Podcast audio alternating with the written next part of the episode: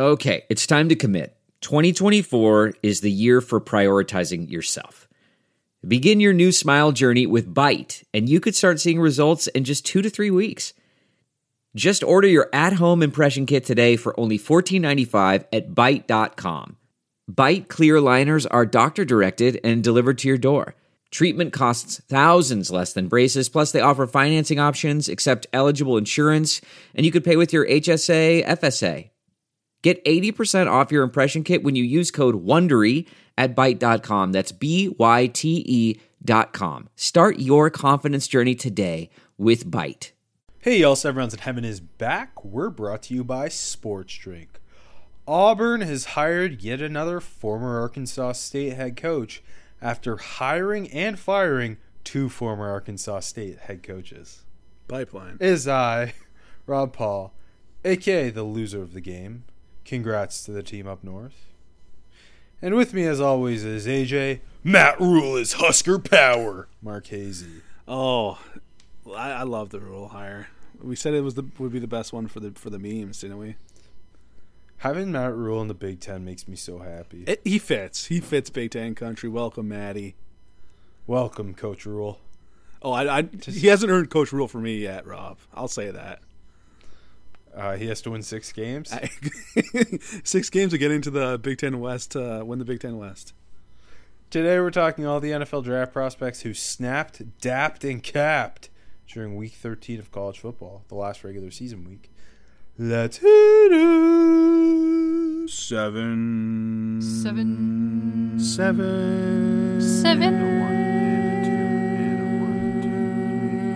Seven rounds in heaven with my baby. Driving out to Casey, maybe. Looking for Stroud or a Bryce Young. Who's gonna wear a Hawaiian shirt today? Who's gonna put ketchup on a stick? Who's gonna find a steal in the fifth? The home team. Let's go seven rounds. Let's go seven rounds together. Let's go seven rounds forever. And that's a song. Today's episode of Seven Rounds in Heaven is brought to you by Sports Drink, your digital water cooler. Sports Drink is a newly created internet community that tries to find the intersection of sports and not sports. They're here to help us grow and to hate your favorite team. A rising tide lifts all boats, so go check them out online or on social. Go to sportsdrink.org or open Instagram and type in at sportsdrink, spelled like sports drink without the vowels. All we ask is that you close the door behind you. We're trying not to let the funk out. So much funk was let out on Black Sunday as several FBS programs relieved their head coaches of their duties. Um, I think the most surprising one was David Shaw, although not fired, resigned from uh, Stanford after what eleven years. Uh, yeah, I didn't see that one coming. Um, do you think it was like getting pushed out at all, or do you think it's just The, the Athletic wrote an article, and apparently they talked to two high up administrators prior to the BYU game, asking if Shaw's job was in danger, and they said no. So I don't know. It's been hinted at that he was planning to kind of resign. Yeah. I know the guys on Split Zone Duo kind of hinted at it the last couple of weeks. Um, I'm interested to see if he ever coaches like because we know how good he is on the uh, doing media for the NFL draft. Mhm. I wonder if he just kind of steps into a role. And I mean, he's a Stanford alum, coached there for so long. Can can we can you really see him getting back into head coaching? He's still only fifty though. he, he seems older because he's been around for so long? Um, Yeah. It's kind of similar to the Chris Peterson when he stepped down Yeah. in Washington. yeah. where it was just like he's still young enough that he could coach for 10 more years and i know his name's actually come up for the stanford job Mhm. but him both shaw and peterson kind of similar makeup to me in, in, in that they don't have that true like this is by no means a, a slight i actually view it as a positive but neither of that like true football coach mentality they're both like Yeah. very forward thinking well spoken guys uh, not, not Sounds to, yeah. not to say all, all football coaches are poorly spoken, but a bunch of meatheads is what you're calling the rest of the Yeah. FBS coaches. Yeah. I, I'm gonna run through all, all the fired and hired and uh, uh, a couple um, names that have popped up, and, and you can you, you stop me when you want to talk on something. How about that? All right, that sounds better. So Shaw resigns at Stanford. Some of the names up for the job are Ravens OC Greg Roman. Baltimore fans would be happy about that. Texans OC Pep Hamilton, Michigan OC Sherrone Moore, and the aforementioned Chris Peterson. Willie Taggart's out at FAU after three years. Some of the names up for that are Florida A&M head coach Willie Simmons, Ole Miss OC Charlie Weis Jr., and Florida State offensive coordinator Alex Atkins. The mighty Jake Spavital, done at Texas State. San Marcos needs a new man in charge. Some of the names are Wazoo OC Eric Morris, UNC OC Phil Longo, West Virginia OC Graham Harrell. Those all Um, seem like like too big for Texas State, but whatever. I, I agree. It's weird. Like Texas State is a very underfunded program too. Uh, I can't. Re- I think it's Lake Travis. Like they use Lake Travis's indoor facility, and and Spavital even said last year that their um their weight training center only has ten power racks, while the high school has forty eight. oh my god. Yeah, Yeah, but Lake Travis is a powerhouse, so yeah, it's true. It's true. Um, Phil Montgomery out at Tulsa, despite a 10 win year in year two. That was a while ago now. Uh, and that's Zayvon Collinger. Uh, some of the names up for this are Incarnate Word head coach G.J. Kinney, former that's quarterback. there. that's the one. Texas rec- receivers coach Brennan Marion, former receiver there, and former Virginia Tech head coach Justin Fuente. I didn't see that one. Yeah. Um, also, Marcus Arroyo out at UNLV and Tim Lester out at Western Michigan. Chris Vannini and Bruce Feldman haven't written uh, the articles on on who could be up for those gigs yet. So the Arroyo firing is like, what do they expect him to do? it was a bad hire at the first place. Like he's the guy who, I mean, Mario Cristobal as well, but Marcus Arroyo was the play caller Yeah. when Justin Herbert was totally misused at Oregon for Yeah. several years. Um, I don't know. I, I, I feel like UNLV to me is such a strange job because you're in Vegas. That should be marketable to Yeah. some extent. Definitely. There's Obviously- you know there's legit high school programs in Vegas. Like Yeah, like Bishop Gorman. Exactly. Um, and I feel like it should be a program that really takes advantage of um, of the transfer portal. yeah, But I don't know. That that's a that is, that is a weird one. Is it a is it a sleeping giant a la Colorado or is it just really bad? probably the latter, but be fun if they're good. Western Michigan also Tim Lester being out. Western Michigan's turned out a a, a couple uh, quality head coaches in recent years. That's not a bad Mac job. No, it's a pretty good one. I know like they were, you know, a bit down this year, but They, they lost some t- legit talent. Sky oh yeah, oh, yeah, exactly. Um, on the other side of it, a couple hirings. Luke Fickell shockingly leaves Cincinnati for Wisconsin. Uh, some of the names up for the Cincinnati job are Iowa State head coach Matt Campbell, Wisconsin DC Jim Leonhard, Michigan OC Sherrone Moore. Uh, Hugh Freeze leaves Liberty for Auburn. Some of the names up for the Liberty job are Coastal Carolina head coach Jamey Chadwell, Indiana's Tom Allen, and Arkansas's OC Kendall Briles. Oh god. Um, then Brent Key was retained by Georgia Tech after going four and four as interim, and Coach Rhule was hired at Nebraska.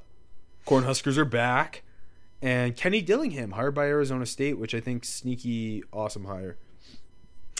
Um, yeah, that's your guy. Go talk talk about your dilly guy. Well, one Arizona State's a legit sleeping giant. Yeah, because that state is had su- such a population boom over the last decade, um, and you're seeing more and more quality, not just recruits but quarterbacks specifically come out of Arizona and leave the state, leave the spurn the Pac-12, and so hiring a guy who one is from Phoenix, two, his alma mater is Arizona State. Three, he just had a successful season as the OC in the Pac-12. I think that's and, and four. He's 32. Like I, I think this Yeah. is a sweet hire for a long-term rebuild coming off the Herm Edwards fiasco. Uh, I I don't know. I, I might have fallen for him during uh, his press conference. Uh, I I quite liked what he was saying. He, I think I think he gets it. I think he understands the marketing side, especially um, in the era of NIL and the transfer portal. So I, I think that's a that's a very good long term move. It might not pay off for three years, but I like that one a lot. for Fickell, pretty surprising. I mean, when they first you know brought in Jim Leonhard, we talked about like like how poor would he have to be to not be the permanent head coach, and I don't know if he was bad, but like I guess when you can land Luke Fickell, you can land him. I think that's a pretty perfect fit. Um, it feels like we've been just waiting for Fickell to enter the Big Ten for a few years now. Um, and then on the flip side, candidate you didn't name, I, I think since he should go after Brian Hartline. Maybe too big of a step, but I think that's the one. I think that's the perfect one. I don't think he's ready. Of course you don't. Jerome Moore's Um, not ready either, so. Just Also, I kidding. think w- Wisconsin hires Jim Leonhard if they can't get Luke Fickell. absolutely, right? yeah, absolutely. But the the other thing is too, Jim Leonhard. Like, I don't think it'd be shocking if if Fickell wanted to retain Leonhard as DC. I don't think that would be the most shocking thing to see Jim Leonhard take that gig. At the same time, I could see him going to the Packers, who are still in need of a DC. Yeah. uh, and and I think that'd be a solid hire for Cincinnati, which is funny if they just swap. it'd be really but- fun if they just swap. I just think that Leonhard can get a better job than that DC gig back there. You know? Uh, I do too. I think that would be purely because he loves Wisconsin. Yeah, I respect that. Who doesn't though? He Who should be the doesn't? Packers DC though. You're right. Uh, I do really like. Uh, I think Sherrone Moore would be a really great hire for Cincinnati. He would almost as good as Brian Hartline. Um, and boy, has the has the shine come off Matt Campbell. um, Yeah, what is up with that? Like being like is Cincy an upgrade over Iowa State? I guess so. eh, he's from Ohio. Yes, I played know. at Mount Union. Like that stuff makes sense. I do think it, it's easier to recruit Cincinnati too. Yeah, especially with the move to the Big Twelve. ex- Um, yeah. Also, Au- Auburn. Is, I don't even want to get into the Hugh Freeze thing. I think it's it's gross negligence to hire that man as a head football coach, Agreed. given not only his NCAA infractions, but his his off the field garbage as well. Yeah. Like he is, he is a. I don't know. That's just so Auburn of him, though. On the field, I don't even think he's that good of a coach. So I'll say that. Oh, he's here. very overrated. Yep. I've never been a They Hugh lost Freeze three fan, straight. Even Did you see the la- Liberty's last game of, of the Embarrassed. year? Embarrassed. fans ch- chanting "Go to Auburn." Um, Liberty's also a weird job. I really hope Jamey Chadwell doesn't take it. I love Jamey Yeah, Chadwell. that would- Uh, that would Liberty's suck. a weird school, very weird religious ties. Um, very the, worth noting their uh, uh, their president is the guy who was president at Baylor when that stuff went down. Yeah. So, uh, anyway, Ugly. Brent Key doesn't isn't a sexy hire for Georgia Tech, but like if they're just trying to get to six and six every year, I think that's fine. Yeah, and I mean, hey, it so- it sounds like they they missed on like they couldn't get Willie Fritz to leave Tulane, and this was the fallback. Willie Fritz would have been a great hire. The, some people were reporting it was happening, and then it. I'm I'm guessing Tulane just upped the ante. Tulane Tulane low key has uh, big donors. Of course. The Bensons are donors, aren't they? I'm a donor. Go green. Go green. Wave. Okay, okay. Now we have to get through the Senior Bowl, East West Shrine Bowl stuff. Then we're into the meat of the show. We'll we'll fly through the meat of the show. Okay, that that? sounds good. This That's is what a- we really want to talk coaches and uh and the, the coaching and the Senior Bowl stuff's just purely because I love talking about it. I hate I hate the actual show. let's do it. All right, Senior Bowl acceptances offense. Then we'll do defense. Cincinnati receiver Tre Tucker, South Alabama receiver Jalen Wayne, Cincinnati tight end Josh Whyle, Utah offensive tackle Braeden Daniels, Ole Miss guard Nick Broeker, Notre Dame center Jarrett Patterson. I just love naming a bunch of people in a row. That's why this show exists. I think next year we should just save it until like the whole team's announced and we have you read the whole thing off. Oh, That's pretty. That'd be pretty good for me. good test of my will. Who do you like from that first bench? Honestly, I was just listening to you name names. I wasn't even paying attention. Uh, Um, my favorite is Utah offensive Braeden tackle Daniels. Braeden Daniels, I who I think favorite. is a guy who could probably kick inside at the next level, really athletic Yeah. space player.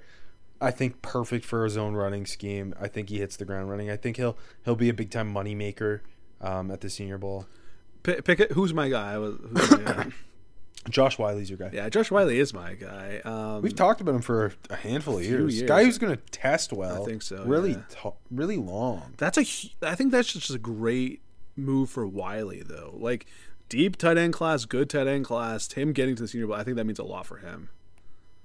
Yeah, he's just like cons- been Mr. Consistent. Yeah. Uh, during uh, the Bearcats run, and That I think he huge could be a season nice never. sleeper. ne- yeah, he can. Like as a move tight end, like that huge season never really happened, but he's been really, really productive. Te- he's going to test really well as yeah, well. he is. Uh, defensive side: Georgia Tech defensive lineman Keion White, Central Michigan edge rusher Thomas Incoom, South Alabama corner Darrell Luter, Kansas State corner Julius Brents, Iowa corner Riley Moss, two-time Senior Bowl acceptancer, Penn State safety Ji'Ayir Brown, and Iowa safety Kaevon Merriweather. Interesting group. I, I think, I think Ji'Ayir Brown has had quietly Yep. such a great season, and I- he's a guy that could be a big riser at the safety spot. I dug in a, a little bit on his all 22 tape today. Uh, I think he's. It's an interesting safety class, and I think he's going to be a guy we both really love, and I think he's going to be a big riser at the Senior Bowl. A guy who's a good combo of physical but super athletic. He was on the freaks list. Yeah, yeah, and I mean, I think if you watch Penn State games, that shows up. Like, and I, I don't know, like even in their, you know, the uh, the Michigan and the, and the Ohio State game, I thought he had good games at both of those too. Like, yeah, I, I watched all, uh, Ohio State all 22 today, and he looked great. there you go. Um, Riley Moss, another guy who's Yeah, b- big time producer at Iowa, apparently going to test off the charts. Um, and it's just funny because yeah, he accepted for the Senior Bowl last year, ended up using his COVID year to go back. Now he's back at the Senior Bowl. This is a big one for Jim. Now some East West Shrine Bowl acceptances, just a couple, just a couple. Uh, Tulsa running back Deneric Prince, Michigan tight end Luke Schoonmaker, Grand Valley State offensive lineman Quinton Barrow, San Jose State defensive lineman Viliami Fehoko, and Ball State corner Nick Jones. it's a good haul for for a Galko and company there. Um, Got to start with my guy Luke Schoonmaker, baby, who's had a really really productive season for Michigan. Has been banged up the last few weeks, but just like that's like a guy that you're just going to take in, you know, day three, and he's going to stick around for so long and just be a really solid blocking tight end that's not going to drop balls. And Deneric Prince, a guy we Yeah. talked about in recent weeks, the Texas A&M transfer, who's been quite productive at Tulsa the last couple of years, has really blown up the last couple of weeks. I think is one of the most underrated running backs in this class, and a guy who, who could go in the the fourth, fifth round and and provide some instant juice into a backfield with his uh, combo physicality and burst. Yeah, he's going to have a big week, and Fehoko too. That's a good one. Uh, can, Yeah, open, Fehoko. can open some eyes big time. Yeah. All right. That's that. Let's get into college football week 13 superlatives, the final week of the regular season. Unless, sorry, sorry, Army Navy, Army Navy. Uh, Oh, actually, Akron and, Buffalo. And Akron Buffalo, Akron Buffalo. I don't know why that game isn't being played right now. I don't. Why is it but- one o'clock on Friday? But Buffalo played like two days ago, so like I kind of get it, but like at the same time, I still don't get one Um, o'clock Friday, but I love it. it's it's a sweet tea. Uh, yeah, I don't know why they wouldn't have it lead into the championship, but hey. Yeah, that would. Yeah, right. Like a like I played a halftime of the championship game. It'd be cool. All right, best freshman.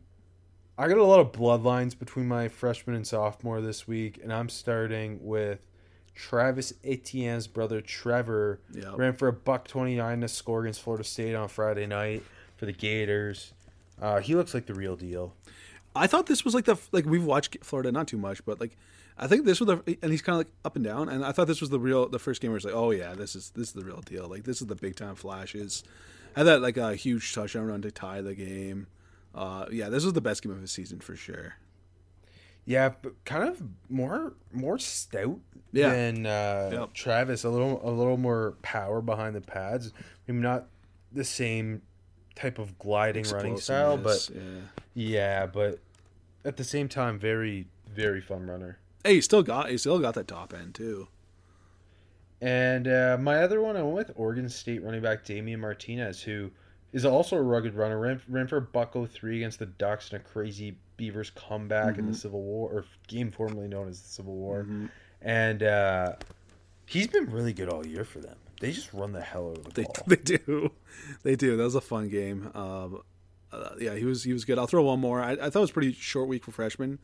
Too many sophomores to name though, but Yep. Uh, starting with our first guy from the game, Colston Loveland. I've been talking up for a couple of weeks now. We talked Schoonmaker. He's been banged up. All's been uh, you know out for the year. Loveland's come in and stepped up pretty big for Michigan down the stretch. I, I've been really impressed with his blocking, and then you saw him uh, pop off of that 45 yard touchdown. So it looks like you know checks the athletic box enough. The hands are good. Uh, I told you the top prospect out of Idaho. Let's go. It's a made up name. It's a great name. Are all the tight ends from Michigan named weird stuff? That's, it's true. That's true. Uh, okay, best sophomore. Caleb Williams had his Heisman moment. He did. You, you could you could name any kind of one of those insane plays where he avoided the rush, yeah. avoided the rush, scrambled, neither ran or threw a dime to Jordan Addison down the sideline. It, that that game as a whole was his Heisman game. I, I think you could have argued that last week too. Um, in in the win over UCLA, but then I, I almost feel like more people were watching this one Yeah. And because it's Notre Dame, it's USC, and just his ability to make the defense wrong when it should be right, because he can avoid the rush and stay so, so calm and poised while backpedaling the pass rush, making a throw off platforms, making plays out of structure nonstop. He's just such a cheat code. He's like I don't want to be like, oh, he's the next Patrick Mahomes, but It the looked a lot two like him. The only two quarterbacks we've really seen with this innate ability to like at least in the last since Fran Tarkenton is i i i are Patrick Mahomes and Caleb Williams, and I, I think given C- C.J. Stroud had a great year, and I just feel like it lacked kind of that big that that's the Heisman winner type moment Definitely. and especially not he didn't even play poorly in the game no, he didn't. um but he obviously didn't do enough to win and that's not on him but i just i think caleb williams is the most important player to his team his team is going to be in the playoff presumably if they beat utah um because of him and lincoln riley Yeah. and th- this usc team under Clay Helton last year was four and eight, and I know they brought in a ton of transfers, and and Caleb Williams chief among them, but like I don't know, I don't think we've seen a guy transform a team the way Caleb Williams has, and he just looks transcendent is an overused word, but the playing style makes you think that with him as a quarterback prospect, and he has forty four touchdowns on the season now after four against Notre Dame completed 81% of his passes, made everything look so damn easy. The most insane plays, just I don't know. eh, At no point do you, with Caleb Williams do you feel like it's going to go wrong. That's so true, and I think that's like, I know. Look, it's it's a little, it's a little too easy to say, but eh, the only the only other quarterback that really feels like that is Patrick Mahomes, and you know we've seen a lot of great you know athletic quarterbacks, scrambling quarterbacks, but like the way those two different, those two do it, it's just different. I, I, it's hard to put your finger exactly on it, but it's definitely like the poise. It's it's just that feeling like oh okay once he breaks the pocket or, or once he like is you know ten yards deep in the pocket, it, this is not going to go bad. It, it's going to come you know something fruitful is going to come out of this. And like even the both the way they both move, it's like they don't look that fast. I, I mean I know Caleb Williams is a really good athlete and he's better athlete than Mahomes, but they don't look that fast. It's just like everyone else just looks slow around them, you know. Um, Yeah. yeah, I mean, I definitely definitely agree. That's his Heisman game. Uh, you can pick any of those moments. Um, it's going to be the first overall pick next year. I know it's premature, but it'd be hard to see him not. He just feels like a perfect. You know what? What uh, you you talked last week about how many like you know franchise quarterback traits he has off the field as well. It just feels too perfect for him not to be. And then I got I got three bloodlines uh, for best sophomore. Marvin Harrison Jr. per usual. Yep. Buck twenty and a score against Michigan. I thought he was the Buckeyes' best player. Um, Jeremiah Trotter Jr. was Clemson's Hell best player in the loss to South Carolina. Yep. Had that pick six early. Uh, and then Moose Muhammad for Yeah. Texas A&M in the upset of LSU. He was the go-to playmaker. Definitely. That, what, what- a one-handed catch he made there um, for the touchdown. Trotter was I had Trotter and Harrison as well. Like Trotter was unreal. That was his first like. I mean, it's not like he's been bad. He's been pretty impactful all year, but that was like his first like, holy shit game. And um, look, the, the top sophomore of the week. I don't care if I, if Williams wins the Heisman. It's Donovan Edwards, baby, with the damn cast on his arm. Uh, two sixteen. Most of it coming in the second half. Two touchdowns. Uh, two long runs for the touchdown. ice the game out of kind of out of nowhere. Yeah, yeah. I didn't even think he was Michigan's best sophomore, but sure. Yeah, all right, sure. Ro- I thought Rod Moore had a Rod, hell of a game. Rod Moore did have a hell, of a game. He definitely Michigan, Michigan's secondary in general, but yeah, Rod Moore I thought was a big standard on that defense. He for was. Them. I'm going to name another Michigan DB in a bit too. So Me too. Um, weekday warrior. Lots of weekday games this week with it being Thanksgiving and all. Um, I, I went with only running backs, and I went firstly with the Texas combo Bijan Robinson, Roschon Johnson, who were true warriors, Yeah. toting the rock 42 times combined for 256 yards and four touchdowns against Baylor. totally agree. And I think the other running back to go to here is Tyjae Spears, the Tulane back. No, I saved him for small school because it was the only small school guy, but I, I put a Maction guy. I stay, I, the last Maction Okay. gotta go Maction. Tyjae 35 carries. Yeah, man. 181, two touchdowns. Just that's a workhorse performance. That's he was just so efficient, I thought. So effective, you know, every time they needed to move the chains to kind of, you know, close out the game, he pulled it off. Um, yeah, Spears has had such a great year. It feels like he's so underrated. Like even not not in a draft sense, but just in a college football sense. Well, and in a draft sense. Yeah, you know, and in a draft sense, but we've been talking about him. But yeah, no, I agreed. Yeah, he um he's kind of I think that the the satellite back we're going to be loving. He Yeah. I mean, he's undersized, but he probably goes what in the fourth round and then instantly makes finds a role in the NFL. Yeah, day three for sure. I, I, yeah, no, he definitely. will. I, again, this is the good guy. This is the guy that a bunch of people are going to fall in love with uh, when they dig in.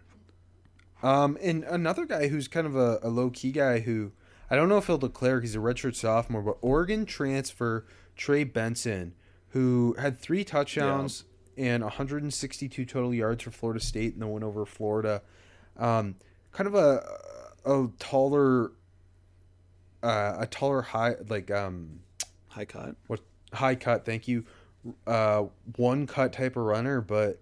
He he's I mean all these Florida State players are really fun, but Yeah. he had a great game. He he's, did. He's had a great year.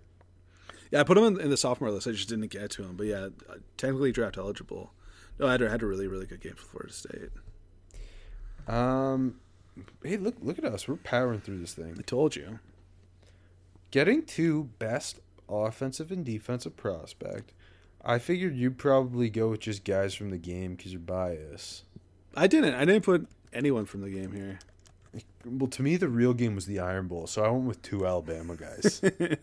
I, have the Alabama guy in defense, but on offense, it could have been Bryce Young. But I, I ended up going to Devon Achane, the A&M back, because I thought just that 38 K. I like this is old school football, like but like 38 Ks, 215, two touchdowns, like that type of bell cow performance in the in the upset win of LSU. That that's a top 10 team. That's a potential playoff team. Rob. so many of the the the best college running backs were bell cows this week. Yeah, which is a, a lot of fun. And like, uh, Shane's a guy that like, you know, he's never gonna have 30 carries in the NFL. I mean, even in even in you know an NFL that like now is kind of like the the running game's coming coming back in fashion. But um, that, that one, I don't know, man. That that's a hell of a performance for for like I don't know if he's ever had this many carries in his career. Um, but like just Yeah, no, uh, he- the way how physical he ran, I thought was so impressive. I was gonna say, like, obviously we all know him for the the track speed, Yeah. but yeah, it was the consistency in which he was breaking first contact. Yeah. he had that one run down the sideline where he just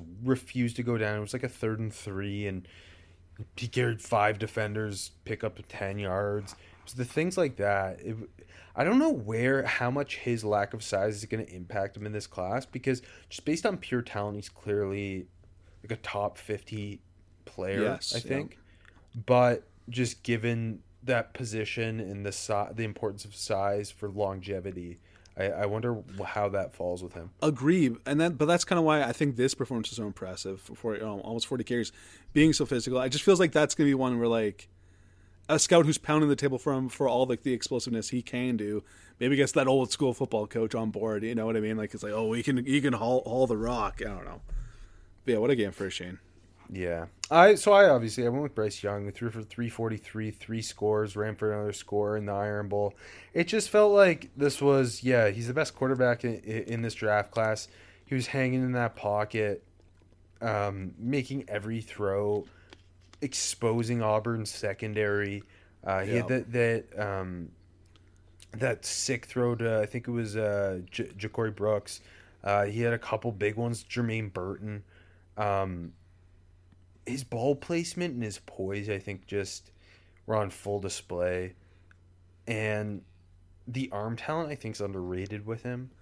Um, Yeah, Just some of those it- throws were really really impressive. I agree. y- yeah, and just like it was, it felt like maybe this says more about Auburn uh, than Bryce, but um, it felt like more of the Alabama offense was clicking as a whole in this game, and Bryce Young was that point guard operating the thing, versus what we've had we've seen him have to do earlier in bigger games this year, where it's like he has to put the entire team on his back because of the talent deficit on whether it be one game the receivers, the offensive line, the next, like the lack of talent there. It's been a lot of Bryce Young having to shoulder so much and not getting to just show he's a got the makings of that franchise quarterback who can consistently win from the pocket. And it just felt like this was this was a lot more like his sophomore year, um, where he was just hanging in, making every throw, and just everything felt so easy. Like how it felt easy for Caleb Williams against Notre Dame, you know?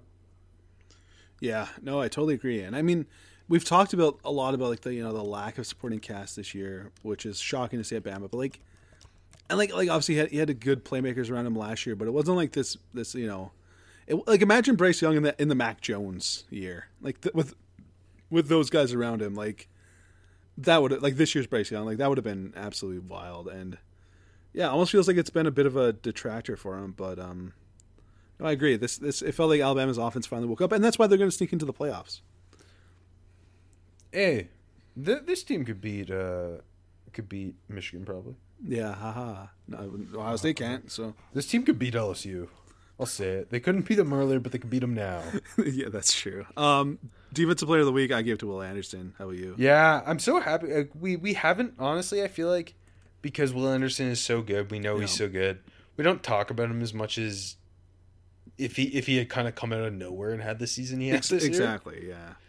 Um, so it feels right that we both land on Will Anderson as our defensive prospect Last of the week. last game of in the year. last- too. yeah. that's perfect. And yeah, he just like Auburn just didn't stand a chance against him. Uh, three TFLs, two sacks, uh, two more hurries. yeah, Just he he was in his bag. Um, the, the, the I I just he's such a ridiculous combo of explosiveness, power, and then the hand violence Yeah. and the motor, and like obviously Alabama's used him more as a problem solver this year, where they've lined him up in a variety of ways to kind of cover up ish- issues in the front seven. Um, but when they just let him pin his ears back and go, he's unblockable. It's it's like Khalil Mack at Buffalo esque his ability to do absolutely everything. yeah. Um, and like there there was that there there was uh, one TFL in the fourth quarter where like TFLs aren't as sexy as sacks, but he just he uh he was lined up on the edge and he, he takes on the tight end one on one and just discards him and uh eats eats up the the ball carrier for the TFL and just things like that where he's just consistently wrecking shit and uh I'm just glad we we got to talk about him one, one more time. Yeah, for real. I know. It's it like when I when I wrote 'em down like that's kind of perfect. Um, the Will Anderson, Jalen Carter for, for for top player in the class debate. It's gonna be a lot of fun. And like I I mean I don't think you can go wrong with either of them. It's just they're both so damn special. I, I put I don't I put Carter somewhere later as a cheat. Um, but just yeah, I mean I, I'm really glad. Like you said, it's just it feels like we just didn't talk about Will Anderson as much because maybe maybe like the stats weren't there, but like you know if he had a sack or two, it's like okay, well Anderson was the best player on the field, but let's give a new guy, uh, you know, uh, the spot Yeah. here, Clark Phillips or like like, not to you know just naming guys, um, and then yeah, it feels like this was the crescendo week, and he really uh he really outdid himself. Um, wonder if this was his last game at Bama. If so, a great way to go out. Uh, well, it's worth noting that Boo Corrigan says it is not necessarily the case that Ohio State would stay ahead of Alabama this weekend, even though neither team is playing Oh. on Saturday. So you know what? Alabama could be back in the playoffs. So What the fuck does that even mean? Why would you put? Don't- I don't want to get. don't worry this. about it. As a Buckeyes fan, I'm so happy about this. don't don't put us in the playoff. Um, all right, shooting up the board. I feel like we have East Coast biased the hell out of Roma Dun- Odunze, Yeah. the, the the Washington receiver, Who's been absolutely incredible this year, along with Michael Penix. Uh, fin- finished the Huskies regular season with over thousand yards, had like seven 100 yard games, went for 157 through the air and a score in the Apple Cup plus that five yard touchdown run. They could not cover him at 6'3, 200 pounds. His ability uh, to get to, to sink his hips, I, I think, was perfectly showcased on that uh, the stutter and go that, that he took Yeah. to the house for a touchdown, where he just he sinks his hips, stops on a dime, and then just explodes through the route. This this is a guy who I know he's a redshirt sophomore. If he declares he in a wide receiver class, it's a little um, Open still. Yeah, let's say open. He he's a guy who could seriously be a top five receiver in this class. Yeah, no, that's a good take. I mean, you watch him, and what doesn't he have? The size is there, the speed is there, uh, the production is there. Um, a lot more production than a lot of these other top receivers. I mean, yeah, you watch Odunze, and I, I like my only thing is like I'm not sure if he's going to come out, but uh, if he doesn't, he definitely is in the top five wide receivers going to next year. And if he does, I think he's got the chance to be. I agree with you. Uh, like everything is there for him to be a top 50 type of receiver. I, I don't I don't see why not. And I think you're right. I think it's just kind of no one's watching Huskies football like they should be except if you're on the West Coast. And uh, speaking of the West Coast, let's get out of there and let's get to the East Coast, where I went with. Uh, I had to put down Michigan center Yeah. Ol- Olu Oluwatimi, who I feel like deserves so much credit for Michigan's offensive line being uh, somehow better this year than last year after winning the Joe Moore Award and Yeah. leading them to the playoff. Um, I don't. You're obviously the Wolverines fan. I'll let you wax poetic about the Virginia transfer in the middle, but to me, he's been like the MVP of of this season outside of of uh, Blake Corum. Yeah, I think you're right. I mean, I th- we talk a lot about how like a center can be a stabilizing force if you draft the right one, and you know he comes in and then you know the rest of the group is okay, but he just really elevates your group.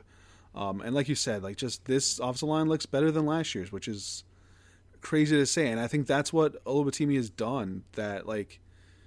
Like not not saying the rest of the group isn't solid and it wasn't going to be solid anyways. It's just I think he's just elevated them to a whole nother level and like like, the how much they use like you know the pin and pull game and how instrumental he is in that and his ability you know to get outside and make those key blocks but also just like his ability on the inside too like just uh, straight up like like you know the the block to spring the the Edwards touched uh, I think it was the second Edwards touchdown or the first one I can't remember. There's too many of them.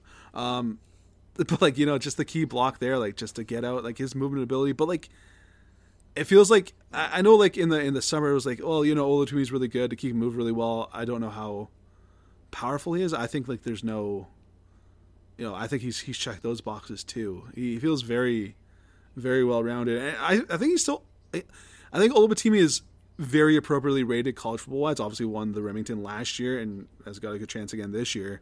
No, he wasn't he just a finalist last year. No, didn't he? Linderbaum, Linderbaum, I thought won it last year. was he just a finalist? Anyways, when it give it to him this year. Um, it feels like still draft wise he's underrated. Yeah, I think so. It's last year. I think we had a pretty strong center class. Yeah. yeah. Rem- Remington with the Linderbaum last year. Okay, Um, that makes Speaking of the strong center class, uh, this year it's it's looking like a weaker center class, and he he seems like a guy. I I don't totally know where he'll be selected. I don't know either. but he has the makeup of a guy who totally either outplays where he's selected or instantly just is starting in the NFL. Yeah, like like yeah, like if Fortner can go top 100, and I like Fortner a lot. He had a great game on Sunday. Yeah, yeah, he did, and uh, I- no, I like Fortner a lot, but like I don't see a reason why um, Oluwatimi would. And like I was gonna mention this later, but I have more there. Uh, John Michael Schmitz, the the other uh, another Big Ten center, uh, Minnesota center, who I think is good. I haven't dug in, in on too much, but I saw him go 16th in a mock. Yeah, that's insane. Like he's he's he's in that Fortner range to me. I Big, totally agree. Physical, Yeah. pa- different player than Oluwatimi. No, I'm not. I'm not trying to knock down. Exactly, they're different players. I'm not trying to knock him down, but it's just weird to see a guy like him, and, and it's just one random mock. But it's weird to see him get put in the in a 16th overall pick, and I haven't seen team in a single mock. Agreed. You know what I mean? I'm not saying he Um, should be a first round pick. I'm just saying. Keeping the conversation going. Uh, I thought Isaiah Foskey played a really nice game against He USC did. despite the loss. And He did. If if it was against a quarterback who wasn't nearly as mobile as Caleb Williams, I think he, he puts up an even better day, and he still had two and a half TFLs and a sack and a half. Yeah, and he had the awesome uh, fumble uh, chasing down the ball. I did it. It got overturned though, didn't it? I can't remember. Um, I was still I was so high from the game, uh, but the rest of the college football slate just just blew by me. Um, yeah, Foskey. I wouldn't say he needed that game because he's he's had a really solid year, but like that felt like the game that like I don't know reignites the love for a lot of people. Yeah, like like again, speaking speaking to just the brilliance of Caleb Williams, like there was multiple Yeah. times, and this is this is not the fault Foskey. Like Foskey was getting so much pressure, Yeah. and Caleb Williams just get away, and like Foskey was the only guy in that Notre Dame front getting the pressure. Yep. and Caleb Williams would just make a miss, and that that I think again against a, a lesser quarterback, he ends up with several sacks. Definitely, and like staying at Notre Dame, uh, not not too similarly, but Michael Mayer, has always you know been a the top tight end prospect in this in this draft and a top you know first round pick, but I thought he had like this was his you know just a big performance, eight catches, ninety eight yards, two touchdowns. Um, not not that he needed it either, but it's all it's another like like Foskey just like it's like hey I'm still really damn good and we're both gonna be first round picks, you know like. Um, Never. Hey, Drew Pyne played pretty pretty well actually, and, and but Mayer felt like he was helping him out a lot, and like lots of contested catches, using that big Yeah. frame. I, I think both both speaking of both Mayer and Foskey in this game, they both use their frames and their hands so well. Yeah. like F- Foskey was doing such a good job working off blocks, Yeah. just with violent hands.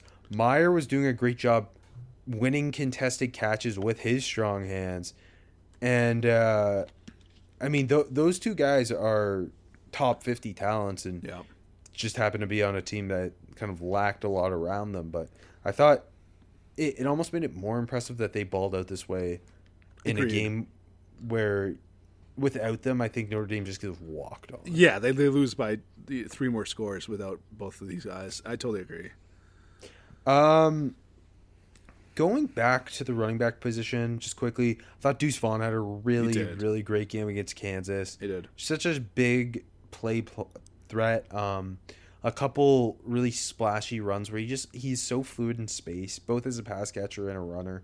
But he also brings some underrated contact balance and and um, physicality for a five six runner. Man, this there's so many good running backs in this class, and it's so many like, you know, pick your flavor type of backs. I, I love Deuce Vaughn. Um, he went off again. It's gonna be fun to see what he does against TCU this week um, in the championship game. Yeah, he's so much fun. I was gonna name also, not you know not to the same extent type of little satellite back, but Kenny McIntosh had another really good game for Georgia. Um, had a, had a really big catch out of the out of a wheel out of the backfield, which is you know his bread and butter there. But like just made an awesome adjustment on the ball, and then like kept his feet going and had a big run after the catch and got them down to the goal line, and then he punches it in. He's a guy that like it feels like he's gonna be. I don't know, man. Like this this running back group is so deep, and there's so many guys, and like you're gonna find like you know it, one of these type of dudes that's gonna fall to maybe out of even the fourth round that don't that shouldn't be out of the fourth round that are gonna come in and be instant impact running backs. I think you're gonna see a lot of those type of guys. Agreed, agreed. Um, going with a couple defensive players now. Um, Missouri edge rusher Isaiah McGuire was really good in the win over Arkansas. They got got uh, the Tigers bowl eligible. I I really like him. He's just a great combo of power and violent hands. He had a chop rip for a sack early in that game, that that I thought was really impressive, and he's quietly a really strong season. I think a guy who's going to be at the Senior Bowl. I think he's going to be a, um, a guy who gets a lot of love as as we get deeper into this thing. Um, I also put three three DBs. Mississippi State corner Emmanuel Forbes, who was eating up everything in front of him in the Egg Bowl. He's a really just when he sees it, he goes. Whether it be attacking screens downhill or, or jumping Yeah. routes for picks. He set the NCAA record for pick sixes. Uh, That's kind of not not not in this game, but just did that this year. Yeah. I think it's six. Um, and I also put Christian Gonzalez, who Oregon State couldn't throw the ball, but when they did, he had a wicked interception. yeah. Um, and then a guy I liked over the summer who I think is going to be another quiet riser, Tanner Ingle, the NC State DB, who plays nickel, plays safety. He was a force uh, against the run in this game against North Carolina. Um, and it just felt like he was making every every run stop around the line of scrimmage. And then late in the game, when when uh, North Carolina needed uh, needed points, uh, the the game was tied. Um, he he intercepted that Drake Maye tip ball, and it was just a really impressive interception. NC State defense showed up for a big time this week. Um, speaking of uh, the great state of North Carolina, I'm going to go to the South Carolina. I thought Zacch Pickens showed up against uh, Clemson. Had that had that big sack that um, we tweeted on the Seven Rounds in Heaven account on Twitter. Wow, we have so many followers now. Uh, just discarding the guard, uh, walked uh, you know just easy. I thought like he's had like you know, like he, there's a lot of hype for him in the summer, and he hasn't had like a big time year, but still just how big and fucking freaky he is is gonna get him drafted. Speaking of big and freaky, on the flip side, Juice Wells, baby, what another uh, what a game again! Nine catches, one thirty one, two touchdowns. Uh, his his emergence in the last two weeks has been huge, and uh, he's he's helped himself more than any other receiver. Maybe not named Rome Odunze the last couple weeks of the of the college football season. Yeah, he's uh like clockwork. I just put him for, as my transfer pops on the scene. Yeah, he's he's, He's always popping on the scene. Yeah, he's got. If I can name one more player, I'm I'm a fan of Savion Williams, the other the other uh, TCU receiver, and I never see love for him. And like he, he you know, five catches for 48 yards and a touchdown, not a monster game or anything, but like. I don't think he's some special dude, but like that big body guy, he's always winning 50 huge. He's huge. He's always winning 50-50 balls. Uh, and like, you know, you know, mid late day 3, you're to you know, if you need one of those guys, I like him. I like Savion Williams. He's he so they've already got obviously Quentin Johnston, maybe receiver one, Derius Davis going to uh going to the Senior Bowl. Yeah. Taye Barber's just been like their most consistent receiver for five years.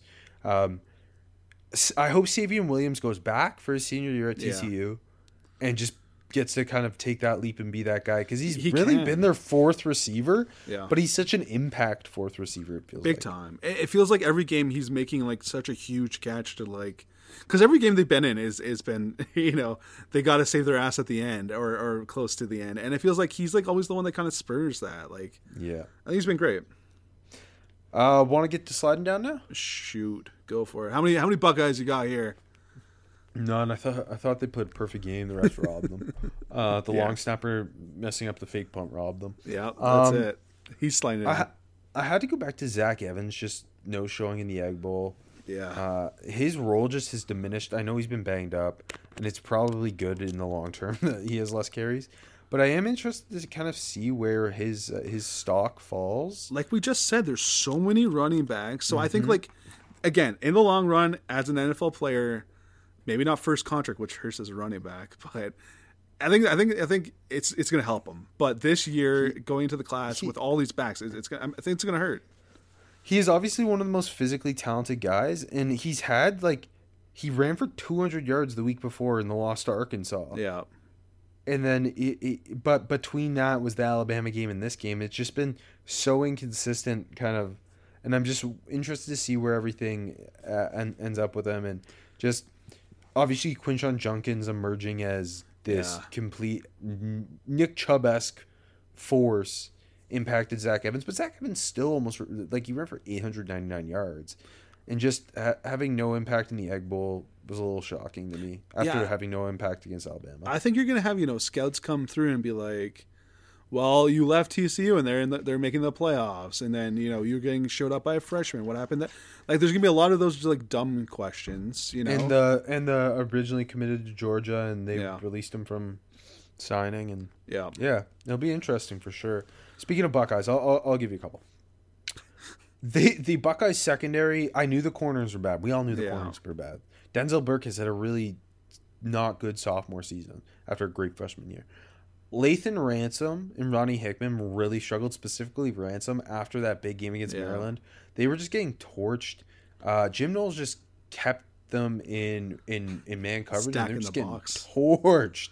JJ McCarthy was. It felt like he hit every big throw down field. yeah. Um, and yeah, that was so that was tough to watch for me. Um, and I, I thought Cade Stover really, in a game they really needed him to be the tough guy because, if, let's let's be real, Ohio State's more of the finesse team. Michigan's obviously the tough Oh, team. love to hear that. Cade Stover was like kind of the tough guy for the Buckeyes all year with his his ability Yeah. uh, as a run blocker and to make plays after the catch as a big body tight end. Uh, just was not able to break anything after the catch. wasn't doing his like wasn't as impactful as a blocker as I would have hoped, and he, and he had two drops. Yeah, I'll mention him in my out of nowhere prospect in a minute there. Um, yeah, agreed with you. Um, I, I'm gonna uh, prospect versus prospect matchup. I put the the trench play, so we can we can talk Same, about that me more too, me later. too. Yeah, of course, of course, it's gonna be. Come on, um, Sly. I I know we've talked about him a lot, but the season's done. I just kind of wanted to put a bow, on it. Kayshon Boutte just just never had that impressive game. Like, and I know early seasons like LSU's a mess. You know the offense is bad. Blah blah. blah. They got they were ranked fifth. Like this team wasn't that bad. Like he just didn't put it together. And uh, I don't know. Like he he had one game over fifty two yards receiving. Uh, had one touchdown all year. Just for a guy that like so many people are like, yeah, this is the next dude, and going to be a top fifteen pick. It's it's it's like it's gotten so disappointing that we barely even mention him anymore. Agreed. Um, Go ahead. oh, I was just gonna go. I was gonna jump to the Apple Cup if you don't mind. Oh, sli- I thought everyone's sliding up the board in the Apple Cup to me, but De- Daiyan Henley just had such a quiet game, other than uh, that forced fumble. yeah, he did. I I put him here too. I like. I don't know. I'm not in on him. I know you're. I like him. I, I when when he accepted the what was it the Senior Bowl invite. Yeah. Uh, I, I went in. I, I like him a lot as a run defender. This was not a game that I I think highlighted what he does well. Yeah. Uh, because Washington was just throwing it all over the yard. But yeah, it just it felt uh, outside outside of the forced fumble, and I forgot he caught the 36 yard uh, fake. Oh punt. yeah, the fake punt. Yeah. okay, sorry, I'm in. I'm Um, in on him. Yeah. But no, to like to to me when I say, I like him, like I I do think he's he's a really interesting story. So I think that's like Yeah. led to more media hype. But no, he's like he, he- he's a, a day three. Oh, okay, that's fine. Yeah. sure. Yeah, yeah. But then people were like, there was a point in the season where he's late first round, and now I think like people still kind of like day two I don't know. Um, I don't know. go ahead, He- yeah, sorry. he's he's a really like really good physical run run uh, attacking linebacker, but he's also lacks some size and Yeah. um, struggles in space. And I think you saw that in this game. Yeah, I think that's just hard to, for me to get behind a, you know, a good run defending linebacker that's not very big and doesn't play in space for like that's just, it's hard for that to translate. Um, a guy who who I thought you know should translate big time, and it's not like he's been particularly bad. I just felt like uh, Gervon Dexter has not stepped up his game. He went from having like what the first Utah, I think it was, where he was just a monster. Yeah, and and then even after that, he had a- another game earlier in the year, to where he he has disappeared a ton. Yeah, I, th- I feel like he exactly disappeared is a good word. It's a good one. Yeah. Yeah, it was like it, it was Utah, and then it was Kentucky. right. Yeah, And then, Kentucky like, couldn't kinda block si- him. Yeah, yeah. And then that's, That's it. one. I haven't seen him. Like it's just he had a CFL uh, against Florida State, but Florida, Florida State notoriously bad offensive line. Even though this one's not bad, but you just you just expect him to, you know, to show up. And like you, we talked about, Benson had a really good game up the middle. They ran the ball well. At the very least, if he's not pushing the pocket, um, just you know, clog those middles with his big boy frame. Um, and like the, the other Florida State, um, not the other Florida D lineman is just a massive man too. I forget his name. I love him though. but those two in the middle, they, they- come on, there should be no running game. But anyways, Dexter I, is still so fascinating, but you know, at one point in the season, we're like early in the season, we thought like this could be a top fifteen pick. He's he's maybe just behind Jalen Carter. Like that's that's you know big words, but now it's like, well, you know, maybe is he is he even a second round pick? And Should you go back to school? should he go back to school? Yeah, so that's just a disappointing year. I feel similarly, um, not maybe on, on the overall season of Colby Wooden with Auburn, Yeah, but just every no Auburn's bad as a whole. Every Auburn, it, it's just kind of quieter than I'm, I'm hoping from him. He he had a very productive year, but uh, like against Alabama, they they were just. I talked about Bryce Young kind of just sitting back in the pocket and picking apart the Auburn secondary. Like they were not getting to him. Yeah. and they ran the ball pretty well. Like it was the classic Jahmyr Gibbs, really patient behind the line of scrimmage, setting up his blocks, getting north south in a hurry, picking up seven yards a pop type thing. Um, and yeah, I, I, think like Der- Derick Hall was a little more impactful, but yeah, I thought Colby Wooden had a very quiet game. yeah. I think Hall had a couple couple reps where they you know popped but didn't get home or anything. Mm-hmm. But yeah, no, I agree with you there. Um, that's it for me. Do you, do you got anyone else? Who were all yours again? I, ju- I really just had Dexter, Boutte, Henley. Um, yeah, no, that's really it. Dexter, who? Boutte. Oh right, Boutte. duh. Yeah, yeah. I was like, he's he's Right. so nothing that yeah exactly. Um, sorry, I, I put down Bryan Bresee. I thought he had a very quiet game against South Carolina. Yeah, Um, uh, I mean, maybe a little more of a deep cut. Arquon Bush was getting cooked against Tulane. that's a, that's a deep cut, but that's a good one. That's a good one. he well, he's a guy who's like this could be the best G five corner, Yeah. and like Cincinnati's been producing guys, and like I like I think Arquon Bush is an NFL corner, but yeah, he was. I thought he was really struggling against Tulane. It's a good one. Um, and Josh Downs, very quiet game against NC State. Not all his fault, but um, kind of uh, str- struggling to to make things happen after the catch had a drop. Yeah. Um, yeah. I mean, like it's. I feel like sometimes it's tough to put on a receiver when the whole team is struggling. But yeah, no, I Yeah, yeah. Uh, Downs is it's gonna be. I mean, I, I think we're both huge fans of his. But yeah. Yeah. Um. Anyone else? no, that's everyone I got. If you want to get to out of nowhere, Yeah, out of nowhere prospect, a guy I've kind of been wanting to mention all year, and, and I think this is the game to do it. Uh, Mike Saint Sainristil from Michigan. Um, like you mentioned on Stover, he was the one to what a, what a play, knocking that ball out of Stover's hands, like full extension in the end zone. That was amazing play, and he's had a really good year. And if he looks like a real nickel prospect, uh, like not early, but he looks he looks like he can play. And if if you know if people don't know, he was a wide receiver his whole way up until converting this offseason and seven tackles, a couple PBUs, has been an impact player on the Michigan secondary, and he showed up showed up in the game. you know, also was a receiver all the way up to their their senior year. Who Rob? Sam Shields, and then he moved to DB and played in the NFL. I don't know why I pulled that, but that's what I got for you. Um, That's that was yeah, my I- comp. I- that was my comp. I put I put Mike S and I put Cornelius Johnson on the offensive side for Michigan. You know- Corn- Cornelius Johnson's career has been this guy's going to be a, a talented go-to receiver, and it's just been so inconsistent. Yeah. like every once in a while he has a game where you're like, yeah, he's six three with ridiculously fluid athleticism, Yeah, and then this was like the ultimate Cornelius Johnson game. Uh, four catches, 160 yards, two touchdowns, and just toasting everyone. I put him for made me look stupid. I think it was a couple. I think a couple times Yeah, like, it was. overrated, um, or, or just sliding down the board, drops, not showing up. You were just trying to put a chip on his shoulder. I put it worked. It worked. But yeah, that fucking um, that post corner was just nasty. Like honestly, I figured it was just me like you know watching it live. I was like, okay, Ohio State fucked up coverage bus, but it was just a, a disgusting route that he put on. I'm like, holy fuck, this is what he was supposed to look like. Um, and he saved it. He saved it for the biggest game. So hopefully he can keep it going. For makes me look stupid, I went with um, Stanford transfer to USC Austin Jones, who I didn't love at Yeah. Stanford, and obviously we we've talked about numerous times this year before Travis Dye got hurt that like when they they were in a tough spot, they could really lean on Travis Dye. Yep.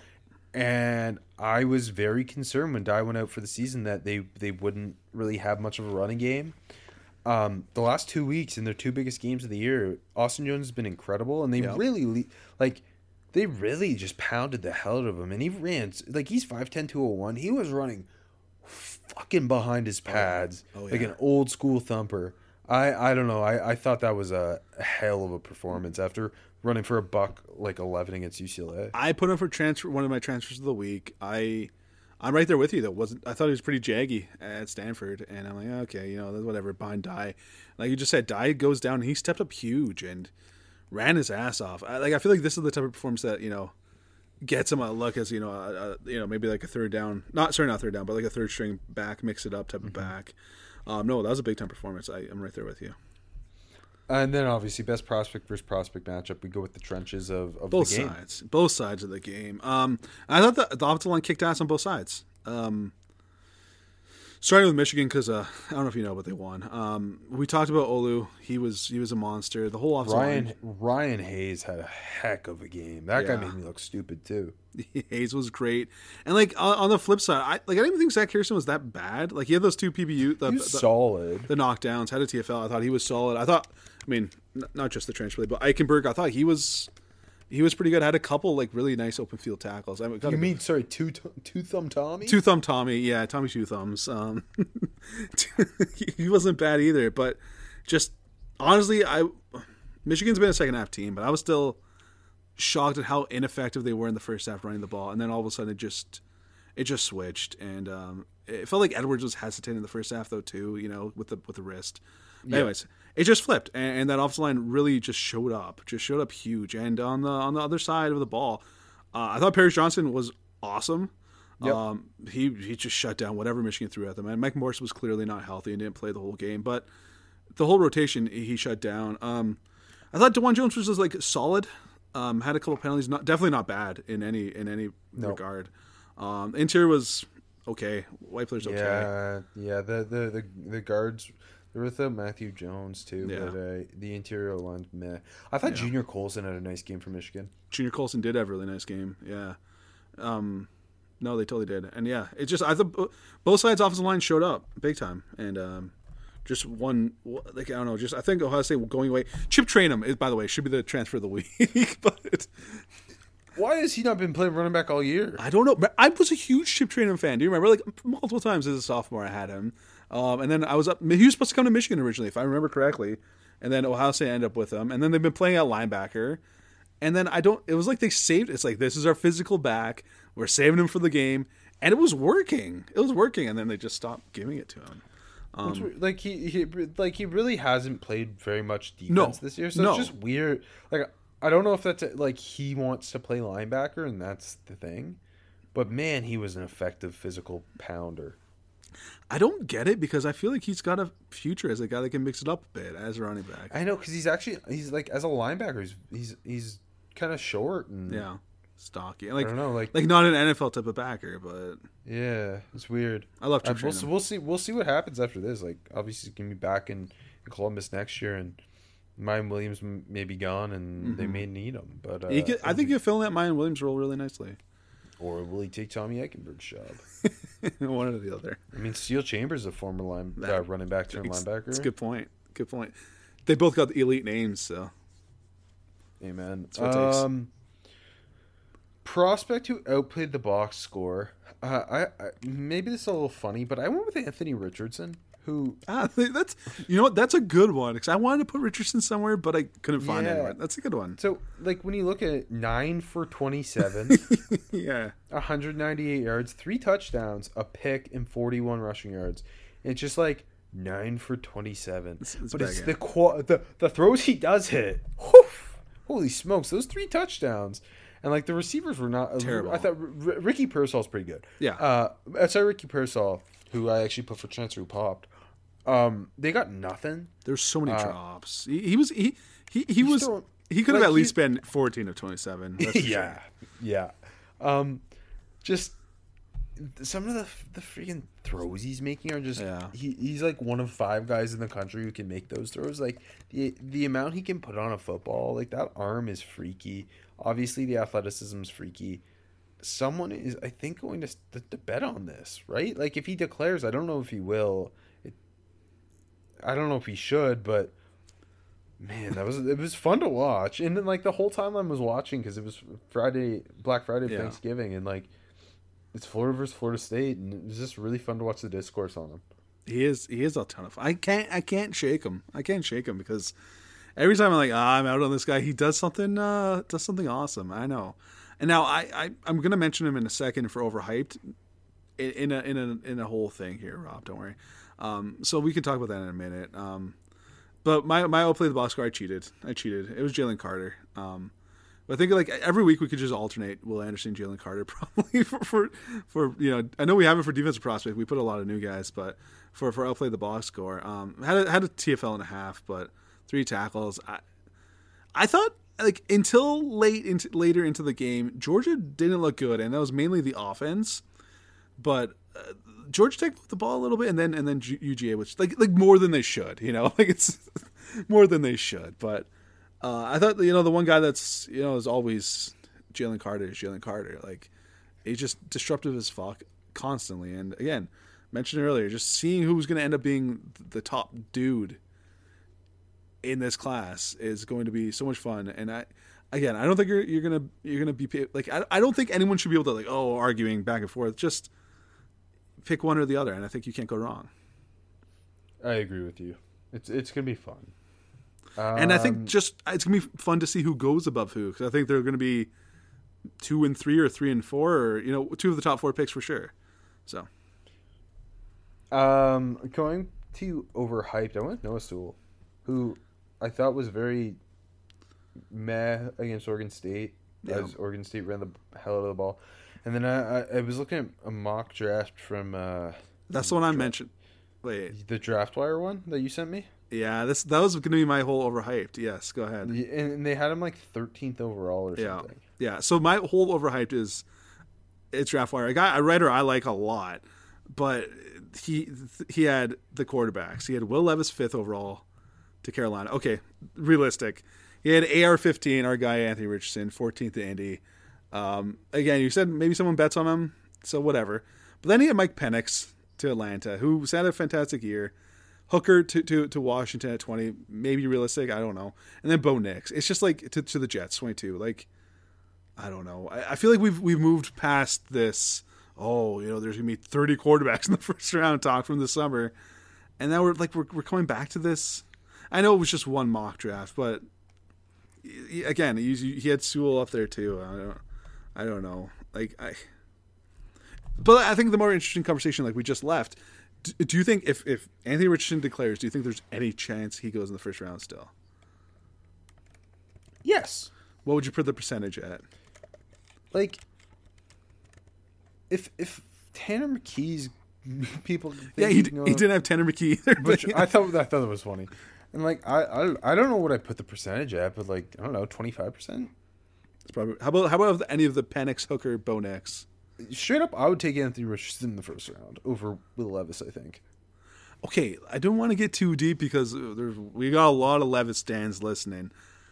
I don't see the difference between the two players. Like, if you're gonna say want, one, of them's younger, more athletic, and has there, bigger arm. there you go. I know exactly. and it's not Will Levis. Save it, save it. We got way more Um, yeah, quarterback sorry, discourse sorry, to get sorry, to. I'm sorry. You're right, Let's get you're through right. this show. You're right, you're right. Transfers who popped on the scene. I put Ricky Pearsall, uh, Arizona State transfer, and, and Antwane Juice Wells, uh, the James. Our guy. I love Juice Wells, baby.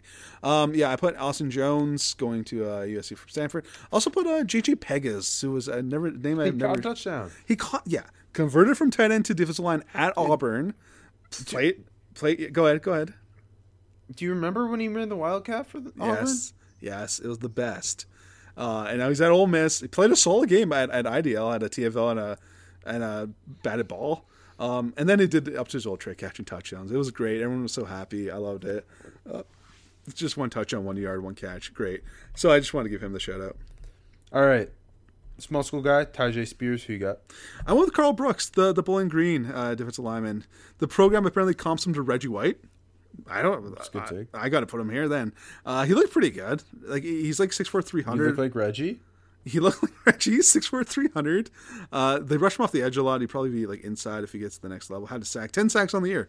Productive guy. Some, someone to watch. All right. Finally, we're to our championship week picks. Week 13, I went 2 and 3, 32, thir- 30 and 2 on the season. I went three and two. I shouldn't have flipped on that Cincy Tulane game. Um, Oregon State and Michigan brought me home though. I'm 29, 35 and two, but I'm going uh, 11 and 0 this week. So Oh, that's impressive. I didn't actually pick Akron Buffalo, just so we're clear. we don't have to, but it's also not on TV, which I just I respect. It's, is it on ESPN Plus? I don't know. I did. I looked on ESPN. No, and this, they're just making all these kids go there. I think it's not being broadcasted, which is which is appropriate. I think I mean, really shows that the MACtion kids love football. exactly. If you want to, if you want to see this game, you better be there. And if you don't, you're not. Period. Speaking of games I want to see, Conference USA Championship Friday 8 p.m. on the CBS Sports Network. Couldn't Love even put them on CBS. regular CBS. North Texas at UTSA. Our Roadrunners quietly got another 10 win season Yeah. under Jeff Traylor. Uh, I, I love bowl season because we finally get to talk about schools like this that we Yeah. love. Uh, UTSA eight point favorites. North Texas was uh, dealing with the potential firing of Seth Littrell, but then he made the Conference USA Championships, so now they can't really fire him. Really weird. Um, don't forget, former Yankees pitcher Austin Aune is the quarterback of North Texas. I feel like that's not been a talked about enough story this year. But yeah, Nope, and he's still got another year of eligibility. Let's he's already go. he's 29 and married. Uh, defensive side of the ball, North Texas has uh, linebacker KD Davis, who Yeah. who we enjoy. Uh, our Roadrunners have a great pass pass catching group, um, including uh, Zakhari Franklin and, and, and Joshua Cephus. Um, Frank Harris was quietly like, if there was a G5 Heisman winner, it might be him. Uh, I'm gonna run with the Rope Runners because no one can stop that passing attack. Oh, uh, UTSA by hundred. They're covering easy. This is a this is the biggest blowout of championship week. Seth Littrell wins this game and then gets fired. Yeah, that's right. Correct. Um, going to the Pac-12 championship Friday night, uh, 8 p.m. Fox. Number 11 Utah against number four USC in Las Vegas, Nevada. Mm-hmm. Trojans three point favorites in the rematch. Obviously, Utah won on the two point conversion 43 42 earlier in the season. Does USC win the game, make the playoff, get redemption for the loss? Yes, they do. But as much as I want to believe the Pac-12 bungles this, USC minus three. Look, it is in Vegas, and Vegas might be up to their old tricks, but it, it seems like it seems like a very good pick. I just the way USC is playing right now, I don't see them dropping this one. Caleb Williams is too Agreed. damn good. Agree. Uh, Utah also had starting running back Tavion Thomas. Yeah, uh, opt out of the rest of the year. Cam Rising coming off some questionable performances. Um, I mean, prospect wise, really fun to get to watch some Clark Phillips, Jordan Addison again, uh, Braeden Daniels, Tull- and, and your boy Tuli going head to head a little Yeah. bit. That that it, uh, I'm with you though. I, I don't think USC fucks this up. it feels like these teams have kind of gone in opposite directions. Like I know Utah's Since- still there, but since since they beat since Utah beat them, yeah. But yeah, Yeah, this uh I don't know. It, it just USC seems too serious. Like they're not one of the Pac-12 teams that would. They're not Oregon. ex- exactly. MAC Championship, the only game that matters to either of us. Noon ESPN on Saturday. Toledo versus Ohio in Detroit, Michigan. The Rockets are two point favorites against the Bobcats, who are without Oakville's finest, Curtis Rourke at quarterback, who is out for the season. Jason Candle was kind of on the hot seat, but now is in the MAC championship. His name keeps surfacing for every mediocre head coaching opening. Um, for some reason, I'm gonna ride the Rockets. Oh, ho, ho. I think Dequan Finn being the the most talented quarterback in the MAC. Oh, if Ohio had Rourke, I would take yes, them. I know, Uh, I know you would. And, and, and defensively, Toledo's got some some some players in Jamal Hines, Dallas Gant. Um, yeah, I th- I think this is the toughest pick of the weekend. I'm going to say that, um, but I'm just gonna I'm gonna keep on with the Cats. Ohio's to win something this year, Rob. I, I think it's I think they're to pull through. I know Rourke is out and that hurts, but CJ Harris didn't look bad against against Bowling Green last week. Ran for three touchdowns. Uh, Bangura, the running back, is always productive. Um, Sam Sam Dubs. Sam Dubs is always scoring, baby. Jacoby Jones is fun too. Uh, the, the other receiver, I, I I'm gonna stick with the Cats. I think they're gonna pull it off. The team Okay. destiny in the MAC this year. I, I like us taking opposing sides in in, in this uh, This this of all the championships. I yeah, we're we're gonna agree on the rest, but this is the one that matters. yeah, th- yeah. This will be the one that breaks breaks our tie. Uh, Big Twelve championship, maybe the best of the championship games. I think it's gotta be. Noon ABC, number ten Kansas State playing number three t- TCU in Arlington, Texas. Jerry's World. in Jerry's World, AT and T Stadium. Horned Frogs are two and a half point favorites. The health of Quentin Johnston's important. Yeah. Um, assuming him and Kendre Miller are healthy, I'm I'm riding TCU. This is a very Kansas State thing to do. Would be to win this game. yeah, it would be. It'd be bad for the Big Twelve. Um, I just I I I think. I think I don't think Will Howard's gonna be able to to Mm, no. to do it. I, I think Max Duggan, for all his warts, is he he does a good job giving his receivers a chance downfield. He's a, a very very talented runner. Yeah. Defensively, I think TCU's got a couple different dogs in each uh, at each level. We got Dylan Horton on the D line, Dee Winters at linebacker, um, Tre'Vius Hodges Tomlinson in the secondary. Um, so uh, yeah, I'm gonna ride with TCU. Yeah, I'm going to too. I feel like I feel like TCU if they're gonna bungle it, they wouldn't have dropped sixty on Iowa State. You know, like two and a half. I, I think they're gonna cover. I think they're gonna win. Obviously, um, yeah, they're pulling off. I, I'm team of destiny. I'm saying they'll they'll beat Michigan. They'll win the Natty. Sun Belt Championship, 3:30 p.m. on ESPN. Coastal Carolina at Troy. Troy winning 10 games in Jon Sumrall's first season at the helm. Um, Coastal just got blown up by James Madison. They were without Grayson McCall. We don't know if he's playing yet.